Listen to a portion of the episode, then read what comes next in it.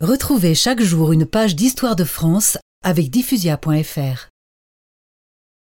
Le dauphin, âgé de 16 ans, épousa à Versailles l'archiduchesse Marie-Antoinette, qui en avait 14. Elle était la quatrième fille de Marie-Thérèse de Habsbourg, impératrice d'Allemagne et d'Autriche, et de son mari François Ier de Lorraine.